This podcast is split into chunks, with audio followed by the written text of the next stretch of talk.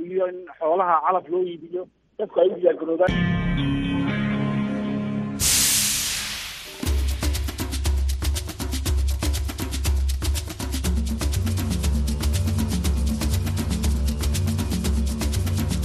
Hii ni idhaa ya Kiswahili ya Sauti Amerika ikitangaza moja kwa moja kutoka hapa Washington DC.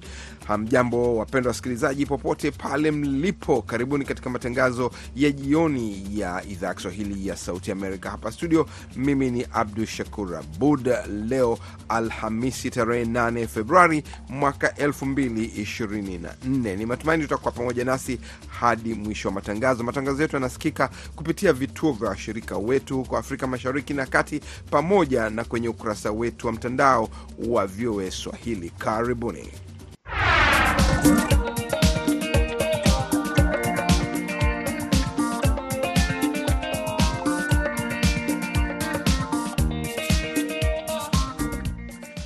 Nam, na katika ripoti za kuandalia hii leo ni kwamba mapigano makali huko mashariki ya Jamhuri ya Kidemokrasia ya Kongo yanazidi kukaribia mji muhimu wa Goma na kuzusha wasiwasi mkubwa miongoni mwa raia na watu mingi walitoka huko mangambo ya Sake wakikimbilia kwenye mji wa Goma, na hiyo mapambano ilikuwa hatari sana. Mpaka hapa mji wa Goma kulikuwa tukisikia uh, masauti ya masilaha kabambi sana na katika taarifa nyingine ni kwamba mahakama ya juu ya Marekani inasikiliza hivi sasa hoja ya mawakili wa rais wa zamani Donald Trump kupinga uamuzi wa mahakama kuu ya jimbo la Colorado kumwondoa kutoka orodha ya wanamgambo ya, ya wagombea kiti cha rais.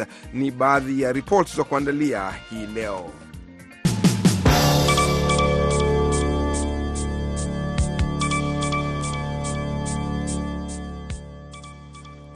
Na kwanza basi, Sande Shomari na taarifa ya habari. Bunge la Ethiopia hii leo Alhamisi liliidhinisha uteuzi wa mkuu wa idara ya ujasusi Temesgen Tirune kama naibu waziri mkuu, akichukua nafasi ya Demeke Mekonnen ambaye alihudumu katika jukumu hilo kwa miaka kumi na moja, vyombo vya habari vya serikali vimeripoti.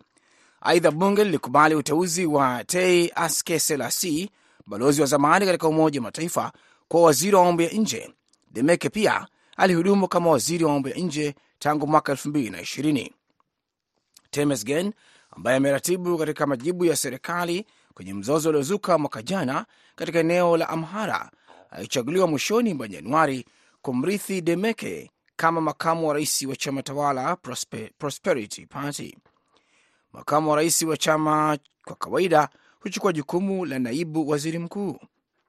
Demeke amekuwa uso kwa uso amekuwa uso wa mwendelezo wakati wa misukosuko katika siasa za Ethiopia.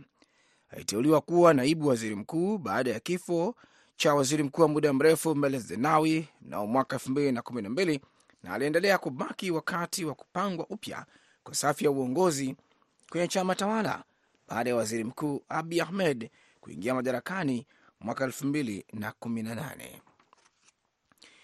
Waziri wa mambo ya nje wa Marekani Antony Blinken alizungumzia juhudi za kuwaachilia mateka wanaoshikiliwa na wanamgambo wa Hamas huko Gaza alipokutana hii leo Alhamisi na wajumbe wa baraza la mawaziri la vita la waziri mkuu wa Israel Benjamin Netanyahu. Mwanzoni mwa mkutano wake na wakuu wa zamani wa kijeshi Benny Gantz na Gabi Eisenkot, Blinken alisema lengo lilikuwa juu ya mateka na nia kubwa ambayo wote wanayo ya kuona wakirejeshwa kwenye familia zao, kazi inayofanywa ili kufikia lengo hilo. Blinken pia alisema atatoa maelezo juu ya mikutano aliyofanya mahali pengine katika eneo hilo katika safari ambayo imejumuisha vituo vya Saudi Arabia, Misri, Qatar na Ukingo wa Magharibi. Gans alimwambia Blinken kwamba suala la dharura zaidi ni kutafuta njia ya kuwarejesha mateka. Iraki leo Alhamisi ilikosoa vikali shambulio la ndege zisizo na rubani za Marekani ambalo jeshi la Marekani lilisema lilimuua kiongozi wa kundi la wanamgambo wanaungwa mkono na Iran, huku msemaji wa Iraq akiliita shambulio hilo mauaji ya wazi ambayo inaonekana kutojali maisha ya raia au sheria za kimataifa. Yahia Rasul, msemaji wa waziri mkuu wa Iraq, alisema muungano unaoongozwa na Marekani ambao umekuwa ukifanya kazi nchini Iraq kukabiliana na kundi la Islamic State mara kwa mara unageuka kutoka kwenye sababu na malengo ya kuwepo kwake katika eneo hilo. Mtazamo huo unailazimu serikali ya Iraq zaidi kuliko hapo awali kusitisha operesheni ya muungano huu ambao umekuwa sababu ya kukosekana kwa utulivu na unatishia kuingiza Iraq katika migogoro, Rasul alisema katika taarifa yake. Na muungano mpya wa waasisi taasisi za kiraia nchini Senegal umehimiza wananchi kuchukua hatua za kulalamika dhidi ya kubadilishwa kwa uchaguzi wa rais wa baadaye mwezi huu hadi Desemba, wakati Rais Macky Sall akijaribu kukabiliana na hasira za umma na shinikizo la kimataifa. Muungano huo wa asasi karibu 40 za kiraia, kidini na wafanyakazi wametangaza msururu wa hatua wanaopanga kufanya, ikiwa ni pamoja na maandamano na mgomo wa kitaifa walipokuwa na waandishi wa habari leo mjini Dakar. Abdu Shakur Abud anayesoma ripoti kamili. Muungano huo wa kiraia Arsun Election inakimaanisha tulinde uchaguzi wetu, unasema kwamba katika taarifa yao wanawataka wananchi wenye hamu ya kulinda mafanikio ya demokrasia ya nchi yao kuungana pamoja kote nchini na katika nchi za nje kuzuia kunyakuliwa kwa nguvu madaraka ya nchi yao. Wakati wa mkutano wao na waandishi wa habari, mawakili wa muungano huo wamezungumza juu ya maandamano yaliyopangwa kufanyika siku ya Jumanne, mgomo wa kitaifa katika siku ambayo haikutajwa na wanafunzi kutoka darasani siku ya Ijumaa. Vilevile wametoa wito kwa Waislamu wote watakaohudhuria sala ya Ijumaa hapo kesho wavae nguo nyeupe na kupeperusha bendera ya kitaifa kuonyesha upinzani wao, lakini haifahamiki bado kwa kiwango gani wananchi watafuata wito huo kutokana na hofu ya usalama mkali. Wito huo umetolewa leo wakati mawaziri wa mambo ya nje wa Jumuiya ya Uchumi ya Afrika Magharibi, ECOWAS, wanakutana kwa kikao cha dharura mjini Abuja, Nigeria, kujadili hali ya kisiasa ya huko Senegal pamoja na ugomvi uliopo kati ya jumuiya hiyo ya mataifa matatu na mataifa matatu yanaongozwa na wanajeshi yaliyotangaza kujiondoa kutoka ECOWAS, Niger, Mali na Burkina Faso. Upinzani wa Senegal upande wao umelaani hatua ya kuchelewesha uchaguzi unaoonekana pia unapanga mkakati wake wa hatua kuchukuliwa baada ya uamuzi huo wa wiki hii. Endelea kusikiliza habari za dunia kutoka idhaa ya Kiswahili ya Sauti Amerika, VOA, ikitangaza kutoka Washington DC. Waziri Mkuu Benjamin Netanyahu ameamuru vikosi kujiandaa katika mji wa Rafa huko Gaza wenye msongamano mkubwa, hata wakati ambapo kuna duru mpya ya mazungumzo yanayolenga kupatikana kwa sitisho la mapigano na Hamas yakitarajiwa kufunguliwa mjini Cairo hii leo Alhamisi. Netanyahu alitangaza amri hiyo baada ya kutupilia mbali majibu ya Hamas ya pendekezo la kusitisha mapigano, wakati ukiwa na juhudi pana za kidiplomasia, ingawa waziri wa mambo ya nje wa Marekani Antony Blinken alisisitiza jana kwamba bado anaona kuna uwezekano wa kufikiwa makubaliano.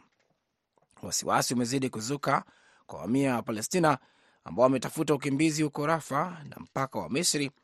Katibu mkuu wa Umoja wa Mataifa Antonio Guterres ameonya kijeshi kujiingiza kwa nguvu katika mji huo kunaweza kuongeza janga kubwa la kibinadamu ambalo tayari lipo.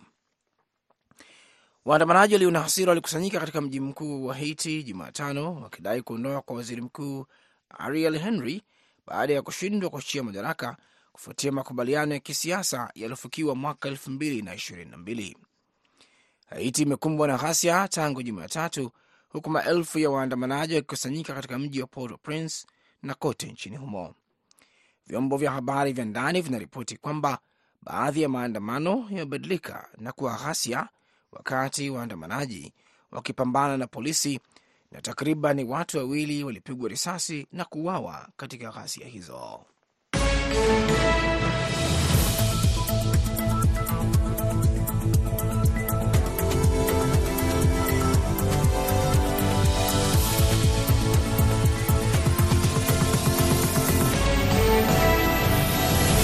Asante sana Sande kwa taarifa hiyo habari. Na sasa habari yenye uzito kwa jioni hii ya leo inatupeleka huko Goma, ambapo mapigano yanaripotiwa kuongezeka kati ya wapiganaji wa kundi la M23 na jeshi la serikali ya Jamhuri ya Kidemokrasia ya Kongo FRDC wakisaidiwa na wapiganaji wa Zalendo huko mashariki ya nchi, ambako mapigano yanakaribia mji mkuu wa jimbo la Kivu Kaskazini, Goma. Zaidi ya watoto elfu sabini na nane wamekimbia makazi yao pamoja na wazazi wao katika wiki hii na vijiji vilivyo karibu na Goma, kulingana na shirika la Save the Children. Nimezungumza hivi punde na Habert Masomeko, mchambuzi wa masuala ya kisiasa mjini Goma, na kumuuliza kwanza hali ikoje huko Goma.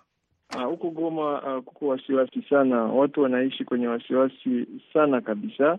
Jana uh, mtaa ya Sake ilikuko kulikuwa mapambano kali sana kati ya waasi wa M ishirini na tatu na jeshi ya government ya Congo, na watu mingi walitoka huko mangambo ya Sake wakikimbilia kwenye mji wa Goma, na hiyo mapambano ilikuwa hatari sana. Mpaka hapa mji wa Goma kulikuwa tukisikia uh, masauti ya masilaha kabambi sana na hiyo kwa siku ya jana bomu mbili zilianguka mjini Goma huko uh, kwenye kata la Mugunga, na hiyo siku yenye iliyopita wengine bomu zilishaanguka hapa Goma kwenye zinatoka huko kwenye shamba la mapambano.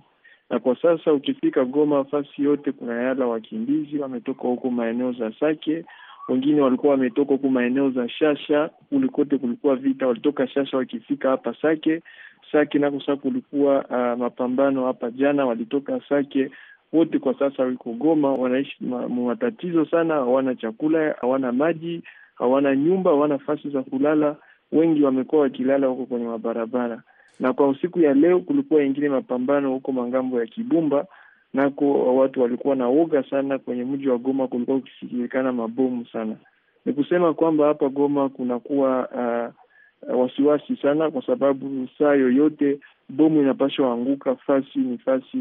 Uh, raia wa Goma wanaishi kwenye wasiwasi kabisa. Je, kuna wasiwasi kwamba huenda M ishirini na tatu wakafika wakachukua Goma? Ndiyo, ile wasiwasi iko kwa sababu uh, wakishafika mkiasi yenye wanapiga mabomu zao zinaangukia kwenye mji wa Goma, wasiwasi iko kama wanapasha fika waikamata mji wa Goma, hata kama tunakuwa na maoperation hii wanaita Springbok hiyo operation ya Umoja wa Mataifa na uh, jeshi ya Kongo ya kusema kwamba itachunga mji wa Goma na ya Sake, lakini kwa jana tuliangalia kama watu walitoka hapa mjini Sake wakikimbilia mangambo za Goma, na Goma kumeshaanguka mabomu mingi, kusema kwamba uh, wasiwasi iko kabambi sana, kwa kusema uh, tunapasha lamuka usubuhi watu wa, wa asi wameshakamata mji wa Goma. Hiyo wasiwasi iko fasi sana na iko ya hatari sana. Jeshi la SADC lipo hupo. Kwa nini vita vimekuwa vikali hivi sasa, wakati watu walifikiri kwamba amani inaweza kupatikana? Nyi wachambuzi mnasemaje? Ah, naam, hiyo ndio tatizo yenye iko kwa sasa, kwa sababu jeshi ya SADC ilikuya ikisema kama iko na mandate ya ku, uh, kuombanisha hizo makundi za kumiliki silaha lakini kwa sasa mpaka hapa jeshi la SADC limeshasema kwamba watafanya maoperation na uh, jeshi ya Congo, lakini mpaka sasa hakuna kitu wameshafanya. Hakuyakuwa hata operation moja yenye wameshafanya uh, kwa kusema uh, wapige hiyo makundi na miliki silaha na wapige M23. Ni kusema kwamba tungali tunajiuliza maswali fulani fulani kwa kuangalia hiyo jeshi ya SADC itafanya nini.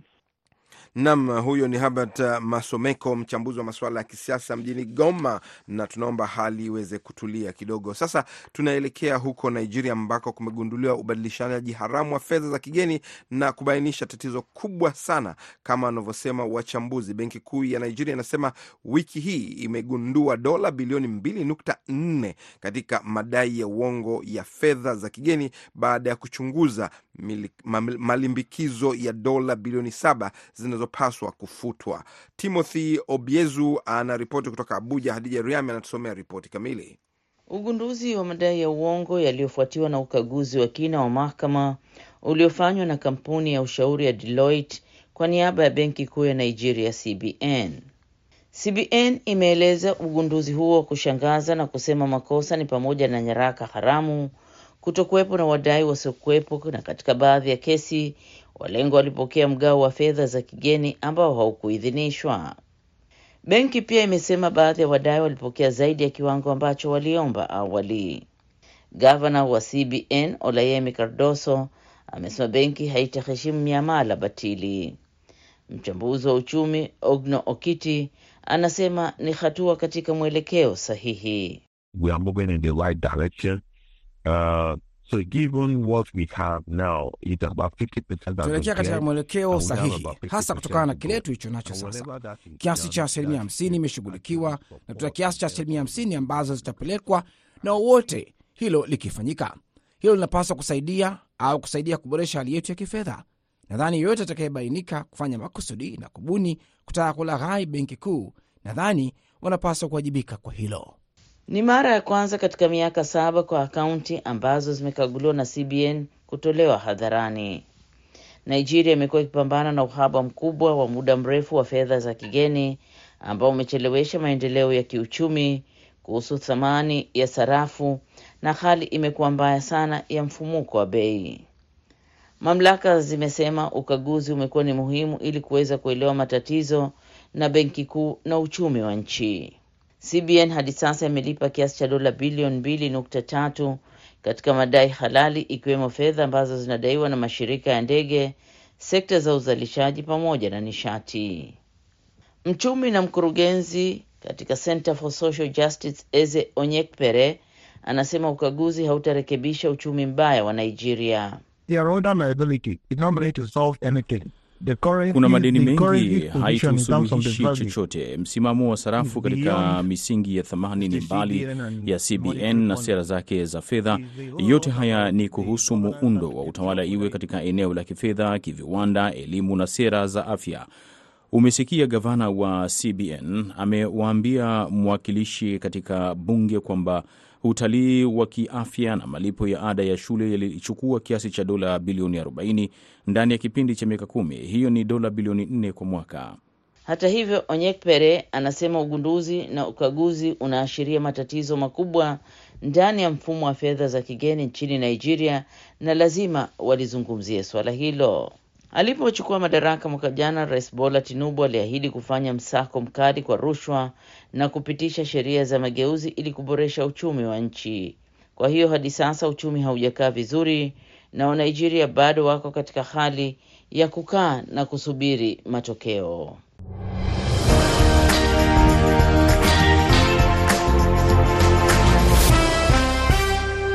Ni matangazo ya idhaa ya Kiswahili ya Sauti Amerika kutoka hapa Washington, moja kwa moja jiji kuu la Marekani. Na hivi sasa tuelekee katika mahakama kuu ya Marekani ambapo mawakili wa rais wa zamani Donald Trump wanatoa hoja zao mbele ya mahakimu tisa kusikiliza kesi ambayo wanalalamika kwamba Donald Trump ameondolewa katika orodha ya wagombea kiti cha rais kwa jimbo la Colorado kutokana na madai kwamba amehusika katika uasi kulingana na kifungu cha kumi na nne cha katiba ya Marekani. Kwa hivyo hivi sasa mahakama anasikiliza, anaweza kuamua ikiwa ataendelea kusikiliza au la, lakini wanasikiliza hoja huko kwenye jengo la mahakama. Nje ya jengo, mwandishi wetu Uba Abdi yupo hapo. Uba, hali ikoje? Nasikia kuna watu wengi wamejazana hapo. Hebu tueleze kabla ya kujua nini kinaendelea. Nam, asante sana Shakuru. Kama ulivyotanguliza kuelezea, ni wazi kwamba mahakama ya juu nchini Marekani inaendelea kusikiliza kesi ya kihistoria kubaini iwapo Donald Trump anaweza kuwania urais au la, uamuzi wa mahakama ya juu ambao unatarajiwa kutumika kote Marekani. Na hapa nje ya majengo ya mahakama wapo raia wa Marekani ambao wamebeba mabango mabango ambayo yana jumbe tofauti, baadhi yakielezea wanataka haki itendeke, baadhi yakielezea kwamba rais Trump ama rais wa zamani wa Marekani Donald Trump hafai. Lakini ndani ya majengo ya mahakama mahoja, nini hoja zinaendelea kutolewa na mawakili wa Trump. Bila shaka najua hufuatilii kwa zaidi ndani yanayotokea, lakini ni wachambuzi umezungumza nao hapa au waandishi wanasemaje hali ilivyo katika upande huo kuhusu kesi hii? Na kwanza wakiangalia kwa undani, baadhi wanaangazia ni mawakili wa Trump wanapinga nini, na wakiangazia wanasema kwamba mawakili wa Trump wanapinga kuondolewa kwa jina la Trump kufuatia uamuzi wa mahakama ya Colorado, na vilevile vile wanaendelea pia kutoa hoja kuwa ikiwa Donald Trump hatokuwa kwenye uchaguzi, huenda ikachochea ghasia katika taifa hili la Marekani. Na la tatu, wachambuzi wanasema kwamba kuondoa jina lake hasa akiwa ndiye mgombea mkuu wa chama cha Republican, basi kutawanyima mamilioni wa Marekani haki ya kupiga kura. Lakini baadhi pia wanaangalia kikuu ambacho uh, mahakama au majaji wataamua ikiwa mahakama kuu ya Colorado ilikuwa sahihi kutumia kipengele cha katiba ili kumzuia Trump au kumwondoa kwenye kinyang'anyiro cha urais kufuatia ghasia zilizoshuhudiwa Januari sita na na kupinga ushindi wa rais Joe Biden uh, baada ya kushinda uchaguzi wa mwaka elfu mbili ishirini. Kwa hivyo ndio baadhi ya mambo ambayo wengi wanaangalia, ikibainika kwamba ni kesi ambayo imetajwa kuwa ni kesi ya kihistoria. Bila shaka ni kesi ya kihistoria ambayo itaweza kufafanua zaidi kifungu cha kumi na nne cha katiba kama tulivyosema, na kuweza kuruhusu hali ya mambo. Je, wale waandishi wa habari wanaofuatilia hapo, unawaangalia zaidi zaidi ya hapo, wanahisi kesi inaendelea? Maanake kesi inasikilika moja kwa moja katika redio na televisheni. Je, wanaweza kueleza hivi sasa mwelekeo uko wapi? Na hakuna anayeweza kujua mwelekeo uko wapi, lakini wengi wanaangazia kwamba mahakama ya juu itakabili uh, itakabiliana na suala muhimu la kustahiki kwa Donald Trump kurejea katika ikulu ya White House na kesi ambayo uh, sikiliza hoja ambayo inaendelea kutolewa na mawakili. Kwa hivyo kila mwanahabari mahali ilipo sehemu hii, kila mtu anasikiliza kesi ambayo iko online, awajaribu kufuatilia ni yapi yanaendelea, na pia kuendelea kuwaeleza wasikilizaji na watazamaji yale ambayo yanaendelea katika majengo ya mahakama. Asante sana Uba kwa ripoti hiyo nzuri, na tutazungumzia swala hilo katika matangazo yetu mengine. Basi mpendwa msikilizaji, endelea kusikiliza matangazo ya idhaa ya Kiswahili ya Sauti Amerika.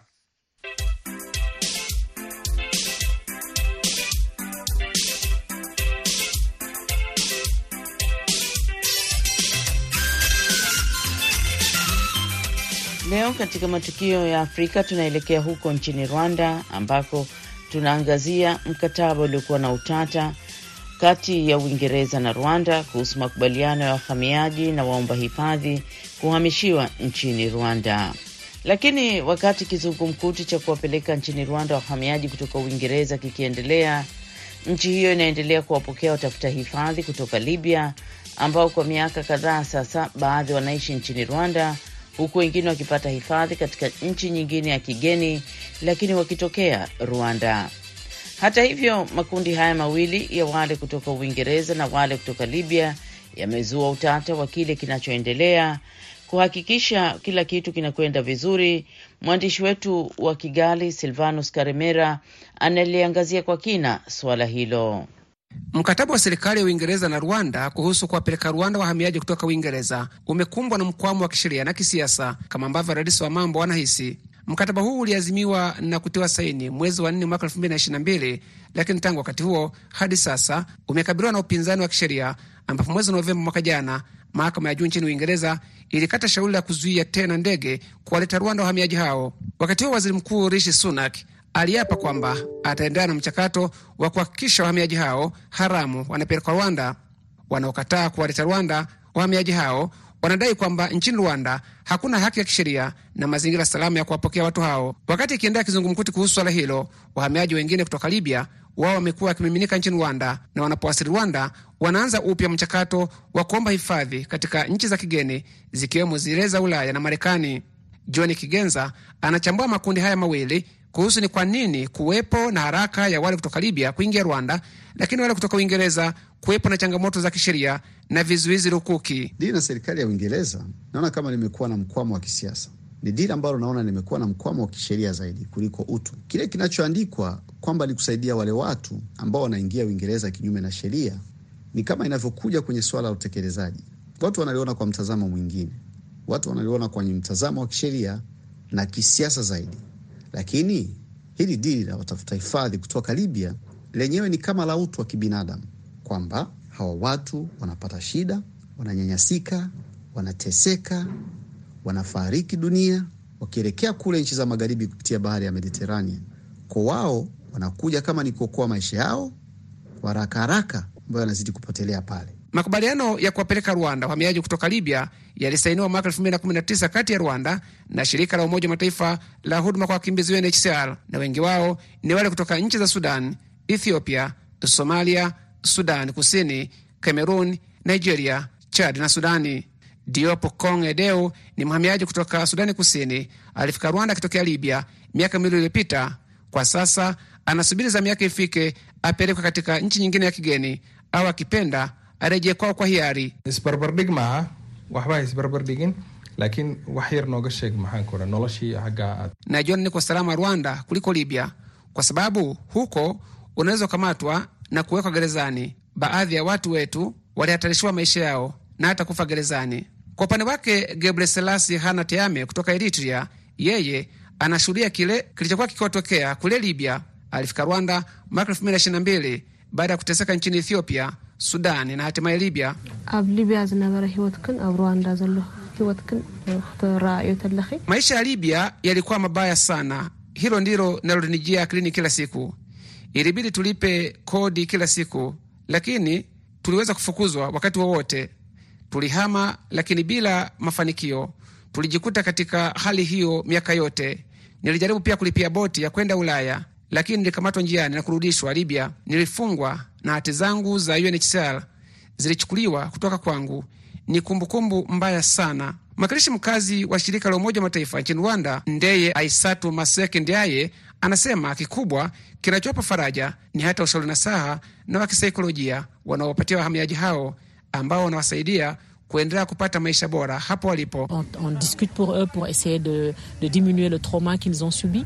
Euh, y a des services d'activités récréatives pour les enfants. Tunazungumza nao ili kujaribu kupunguza kiwewe ambacho wamekumbana nacho. Kuna huduma za shughuli za burudani kwa watoto, tunawapa chakula, lakini pia tunawasaidia kukuza ujuzi na sifa mbalimbali ili kuwawezesha kuwa na msingi imara kupata suluhisho la kudumu katika nchi nyingine ya tatu. Serikali ya Rwanda inasema wahamiaji hao kutoka Libya bado wataendelea kusaidiwa hadi wapate nchi nyingine mwenyeji, kitu ambacho kitakuwa tofauti kabisa na mkataba baina ya Rwanda na Uingereza pindi ikianza kutekelezwa.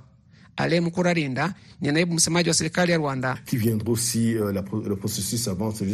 euh. Wahamiaji kutoka Libya wao ni kama wapita njia tu, yaani wanakuja hapa na kusubiri kwa muda kwenda nchi za nje.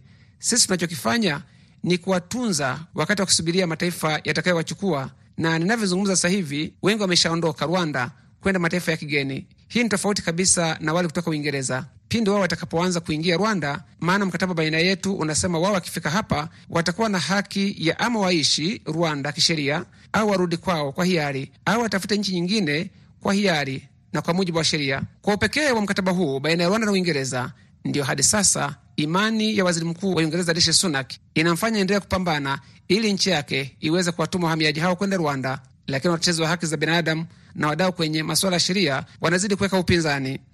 Silvanus Karemera, Sauti ya Amerika, Kigali.